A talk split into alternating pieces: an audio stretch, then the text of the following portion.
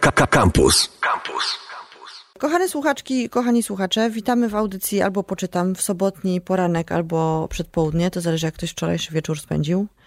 E, Ja się nazywam Ania Karczewska, e, ze mną w studiu jest dzisiaj Grzegorz Piątek.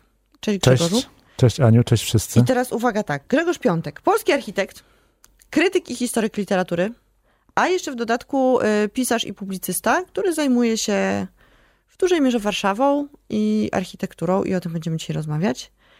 Mm, Grzegorz e, skosił jak na razie dwie nagrody literackie miasta Warszawa za dwie swoje książki.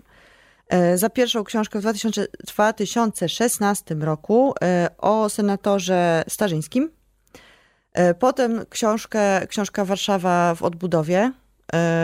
Najlepsze miasto Pe- Pełny świata. tytuł już wam mówię. Najlepsze miasto świata, Warszawa w odbudowie 44-49, za którą to w potwornym upale odebrał nagrodę bardzo niedawno na Barce na Wiśle. E, I nie umarł, więc jest jakby bardzo dzielnym e, pisarzem i publicystą i architektem. A teraz e, napisał książkę wydaną przez wydawnictwo Filtry wspólnie z Operą Narodową. Niezniszczalny Bogdan, Bohdan, przepraszam, Pniewski, architekt salonu i władzy. I o tej książce dzisiaj będziemy trochę rozmawiać. E, Pierwsze moje pytanie jest takie, jakbyś mógł powiedzieć tak do, do takich ludzi, którzy w ogóle nic nie wiedzą, czyli e, ja już trochę wiem, przeczytałam książkę, ale do tych, którzy siedzą przed e, odbiornikami, czy ktoś jeszcze tak mówi? Chyba nie. Ale dla tych, którzy siedzą przed odbiornikami, powiedzieć, kim był Bogdan Pniewski? W takim Bo- dużym skrócie. Bogdan Pniewski był architektem, który y, sobie za młodu postanowił być największym polskim architektem i dopiął swego. Czyli w Mhm. połowie XX wieku był człowiekiem, który realizował największe, najbardziej prestiżowe projekty, takie jak odbudowa Teatru Wielkiego, jak Sejm, jak y, Narodowy Bank Polski przed wojną, Ministerstwo Spraw Zagranicznych, Świątynia Opatrzności, niewybudowana ostatecznie przed wojną, czyli robił największe, najbardziej prestiżowe projekty dla państwa. I był takim architektem, który działał na styku z władzą, właśnie na, styku z polityką, wielkimi pieniędzmi. Także ym, siłą rzeczy stawał się częścią tego establishmentu. Mhm. I był właściwie najbliżej tego, czym może, y, naj, naj, najbliżej z polskich architektów do statusu celebryty. Był rzeczywiście y, rozpoznawalnym człowiekiem, uważanym wśród inteligencji ludzi opiniotwórczych za wielkiego artystę, wielkiego architekta. I, i to, jest, to jest ta esencja Pniewskiego. To jest architektura, władza, pieniądze i o tym też jest ta książka. O architekcie, który porusza się na tych salonach i projektuje dla najważniejszych ludzi w Polsce.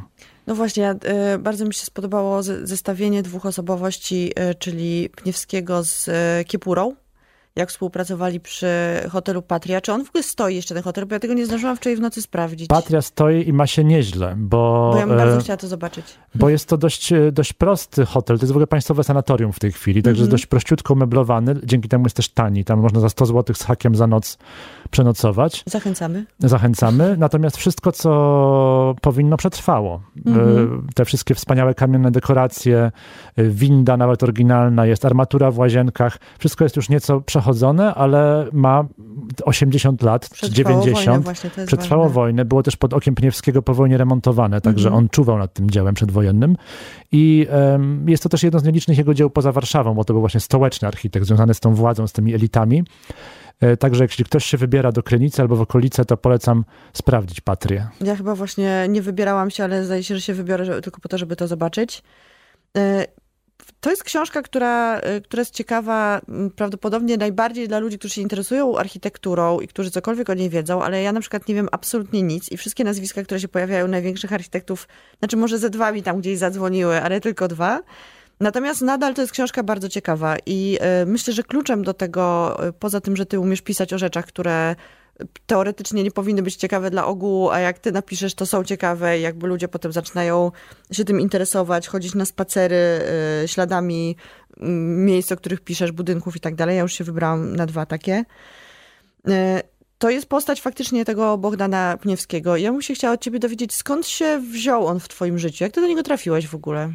Nawet trudno mi powiedzieć, jak na niego trafiłem, bo zajmuję się architekturą i Warszawą od tak dawna, że trudno, było, że trudno by było, żeby on mi nie wyskoczył gdzieś. Ale wybrałeś go z jakiegoś powodu. Wybrałem go dlatego, że po, powód taki najbardziej prozaiczny był taki, że Opera Narodowa, która jest współwydawcą tej, Mhm. tej książki, Bardzo, bardzo tę postać chcę upamiętniać i chcę, żeby było o niej głośno, mhm. ponieważ to Bogdan Pniewski właśnie po wojnie Teatr Wielki właściwie od nowa zbudował. Mamy tę XIX-wieczną elewację na placu teatralnym, mhm. ale poza tym to wszystko to za tą elewacją to jest dzieło Pniewskiego.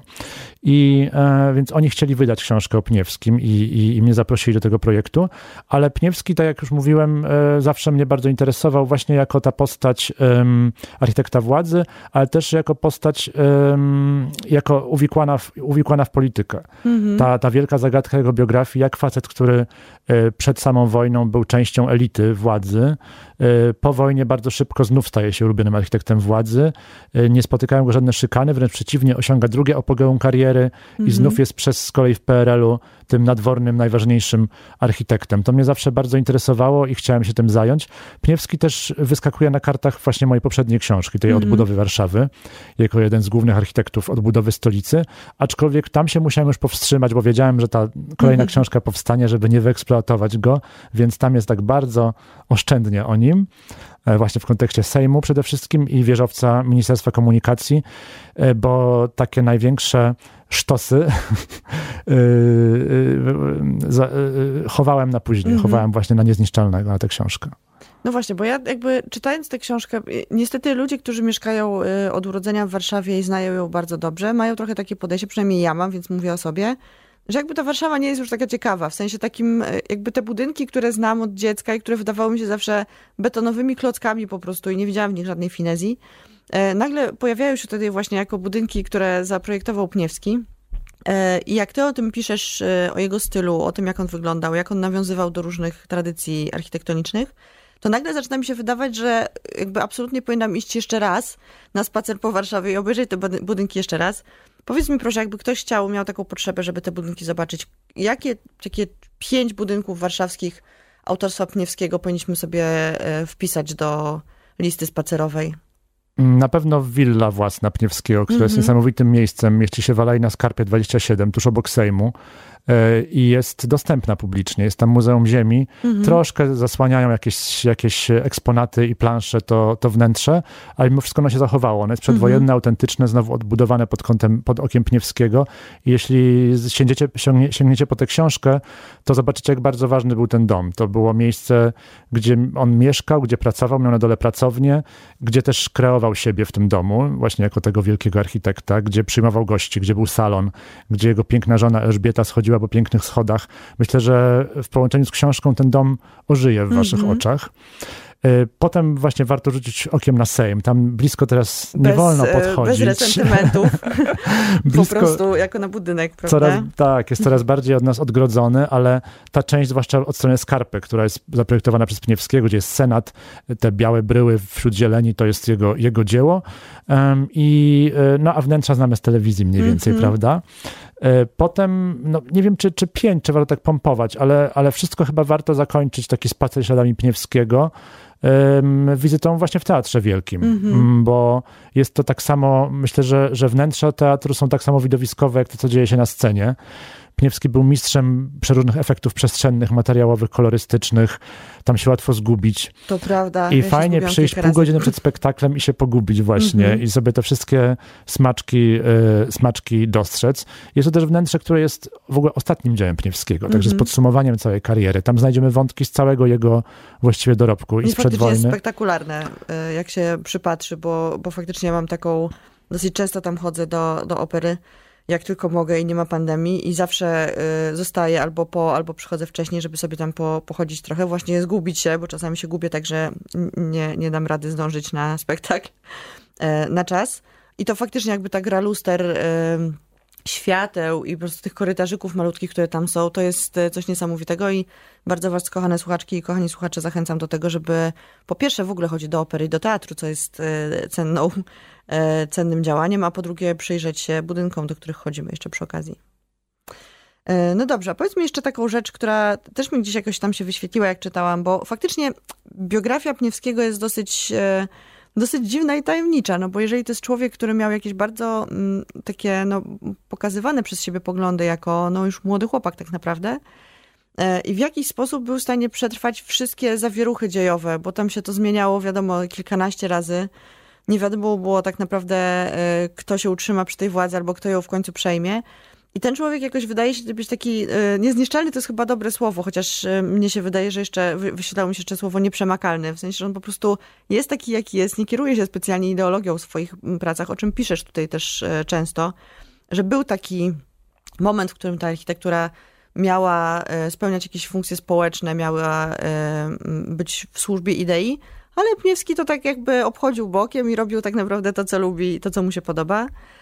E, I to jest taka historia, która mm, być może może nam teraz coś dać e, do przemyślenia i zastanawiam się, co, co ty widzisz za tą historią Pniewskiego? Co jakby, jaka, może nie nauka, bo umówmy się, że nie pochwalamy chyba tak bardzo konformizmu. No i nie jest to bajka z morałem, to nie, nie o to chodziło. bajka z morałem, ale jaką e, jakby, co, co my możemy jako ludzie współcześni wyciągnąć z, takiej, z życiorysu takiego człowieka, który po prostu trwał, nie mhm. angażując się w politykę, bo teraz wszyscy są zaangażowani, więc może tutaj jest jakaś, jakaś nauka dla nas i jakiś, e, jakaś korzyść płynąca z mm, poznawania tej biografii. On rzeczywiście w, w politykę się angażował tylko tyle, ile musiał. Czasami mhm. jakiś hołd składał i właśnie chyba wiedział, na co sobie może pozwolić, do, mhm. do, dokąd się może posunąć.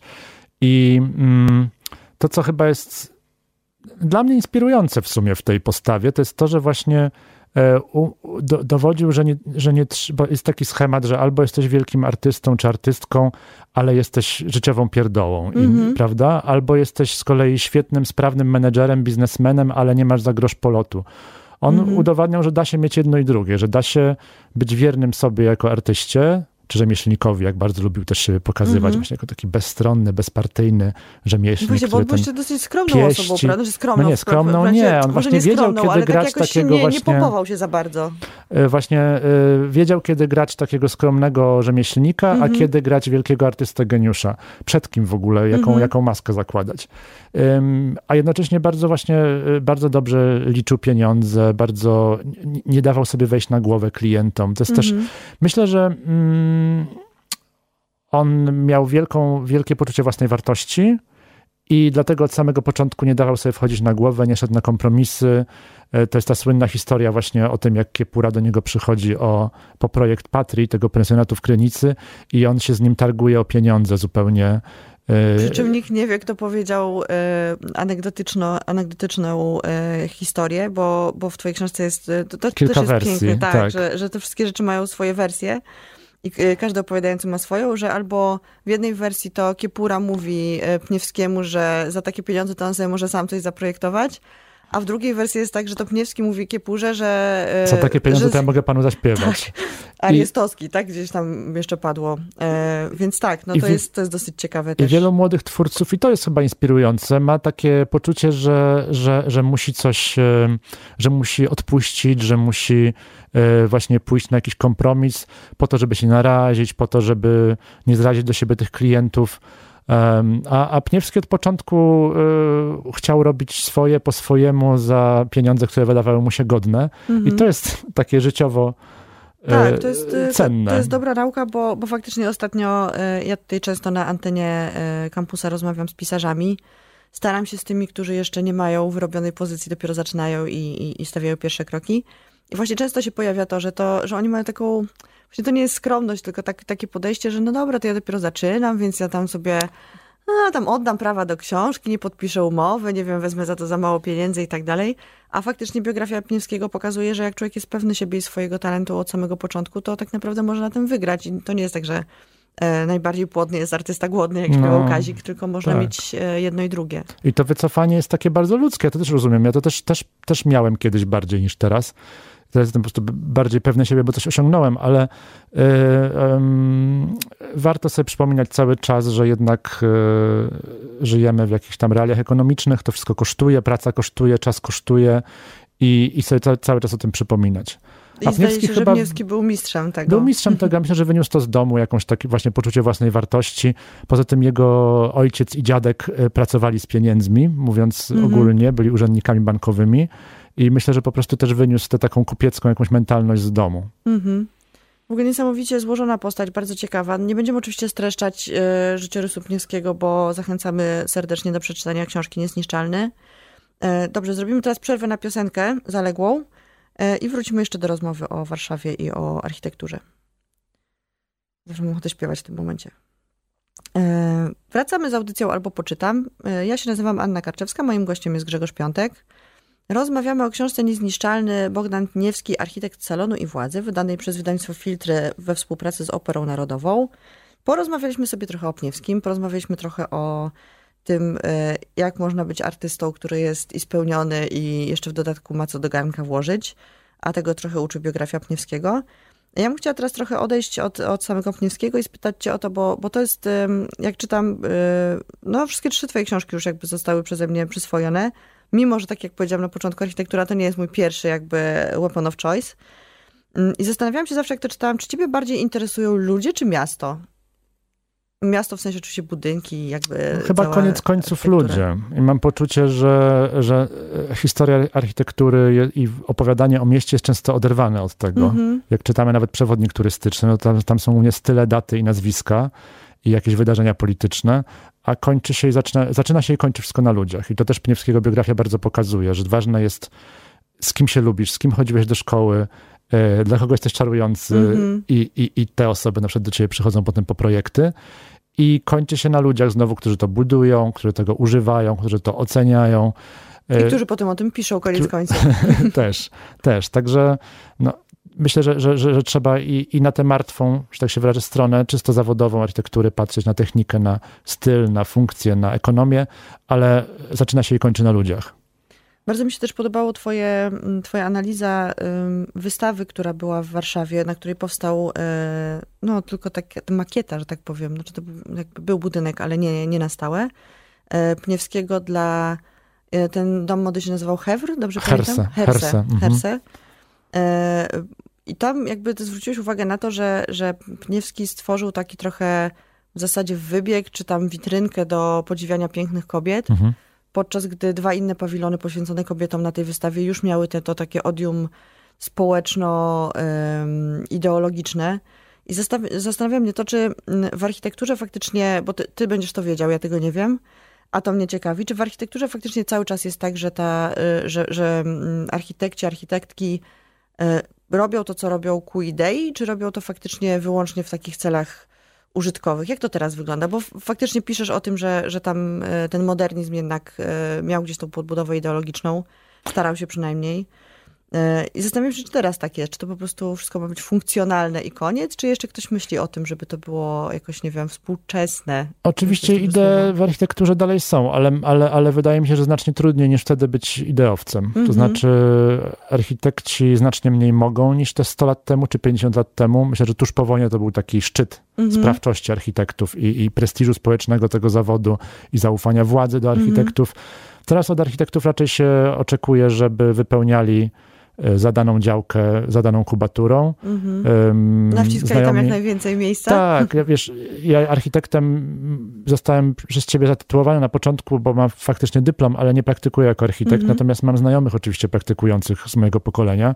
No i oni mi się żalą, że właśnie architektura mieszkaniowa to teraz jest to, że masz wcisnąć jak najwięcej tych metrów mhm. do sprzedania mieszkań i obłożyć to ładną elewacją, żeby to się fajnie na wizualizacjach prezentowało i fajnie sprzedało. Że mhm. taka jest proza i oczywiście architektura zawsze była użytkowa, natomiast dawno chyba nie było tak, żeby tak mało oczekiwano od architektury yy, idei czy, czy jakiego idealizmu. No co właśnie wydaje mi się, że bardzo wyraźnie widać, jak się chodzi po Warszawie i pewnie po innych dużych miastach też, że jakby to, to że to, to miasto miało być piękne już od dawna jest nieprawdą i teraz to miasto ma po prostu pomieścić jak najwięcej ludzi. Czy to, że ono piękna się jakoś tam wymaga i myślę, że mamy sporo takiej dość, dość przyzwoitej, estetycznej, warsztatowo dobrej architektury, mm -hmm. natomiast ta na przykład misja społeczna wyparowała zupełnie.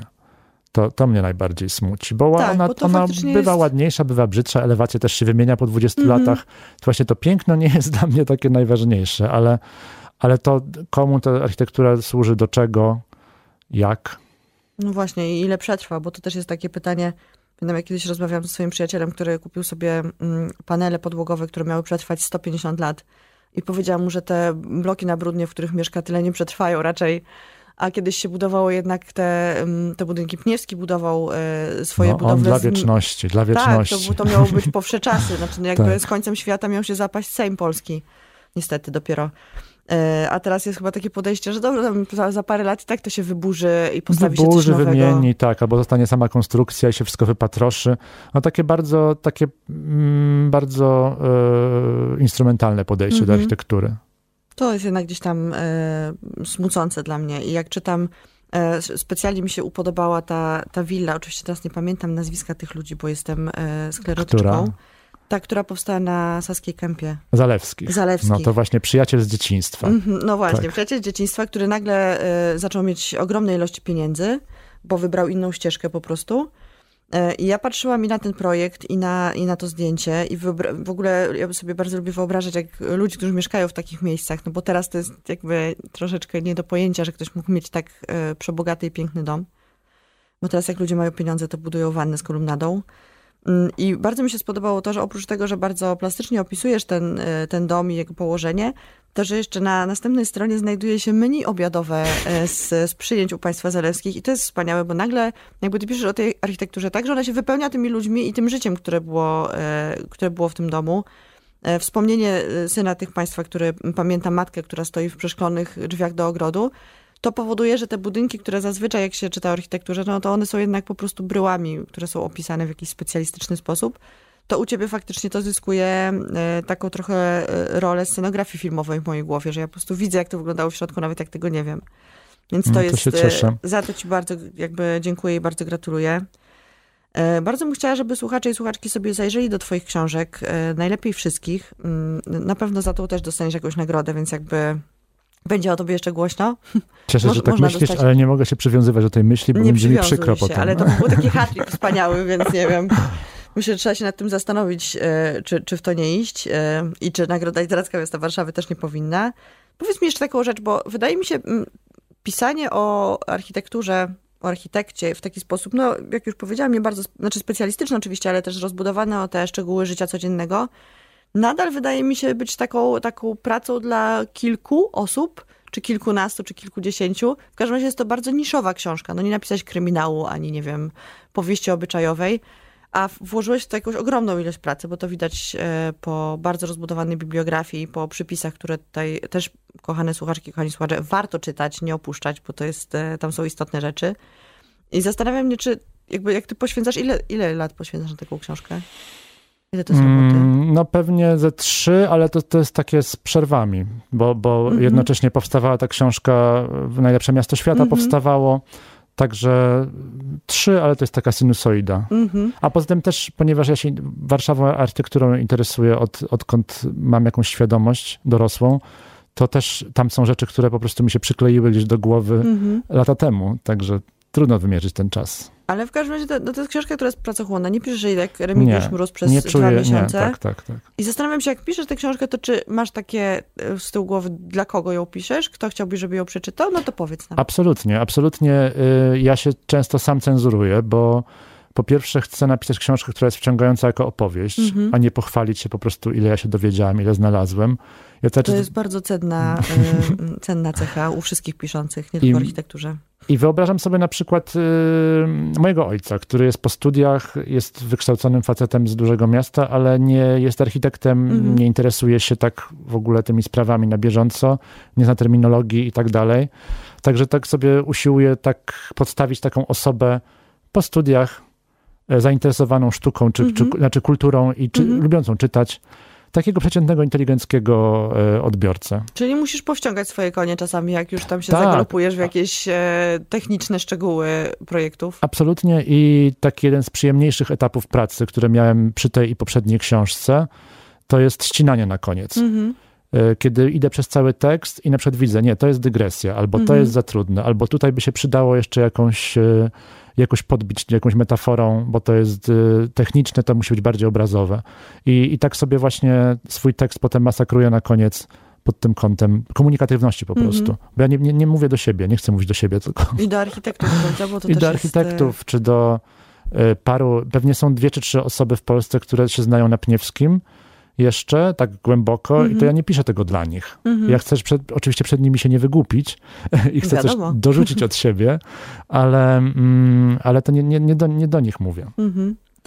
E, Ja bardzo w ogóle polecam e, e, książki Grzegorza i chciałabym jeszcze się dowiedzieć od ciebie ostatniej rzeczy. Czy ja wiem, że to jest takie pytanie z cyklu, jestem bardzo naiwną prowadzącą, ale zadam to pytanie.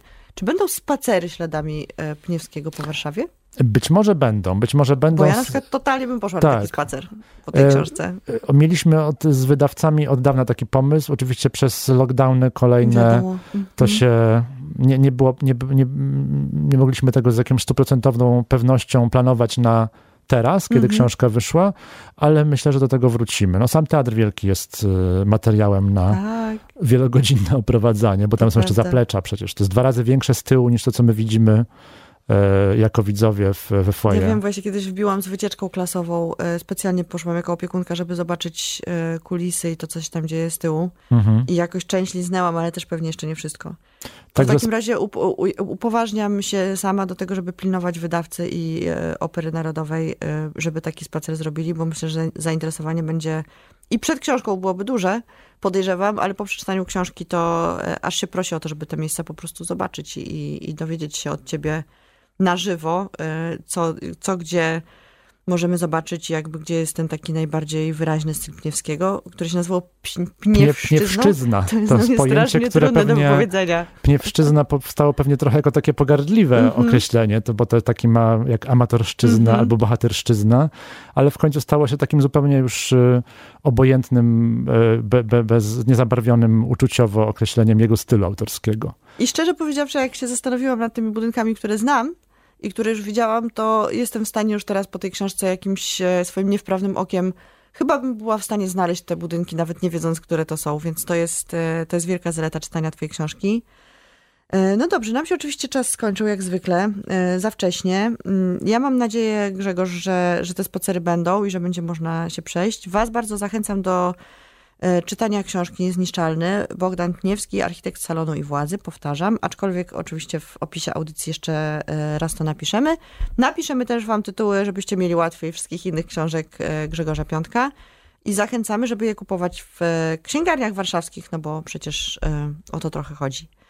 Bardzo Ci dziękuję Ja za też rozmowę. dziękuję i zachęcam do czytania i też spacerowania samodzielnego z tymi książkami, bo Tak, no podobno jak, już, tak się jak da. nam nie Mam dadzą takie, ciebie jako przewodnika, to pójdziemy sobie sami. To będzie tak wyglądało. też wszystkich nie obsłużę. E, no dobrze, Ale- to ja w takim razie życzę Wam e, wesołej i dobrej soboty. Zanosi się na to, że będzie mm, przyjemnie i ciepło. I słyszymy się za tydzień. Za tydzień będziemy rozmawiać z Grzegorzem Uzdańskim, który jest wspaniałą osobą i wspaniałym e, pisarzem. Będziemy rozmawiać o jego e, nowych wierszach e, napisanych mm, w imieniu naszych wieszczy i wielkich poetów. Będziemy się dużo śmiali, to już ustaliliśmy e, na Messengerze, więc wy też się może pośmiejecie. Bardzo dziękuję, do usłyszenia, miłej soboty. Słuchaj Radio Campus, gdziekolwiek jesteś. Wejdź na www.radiocampus.fm.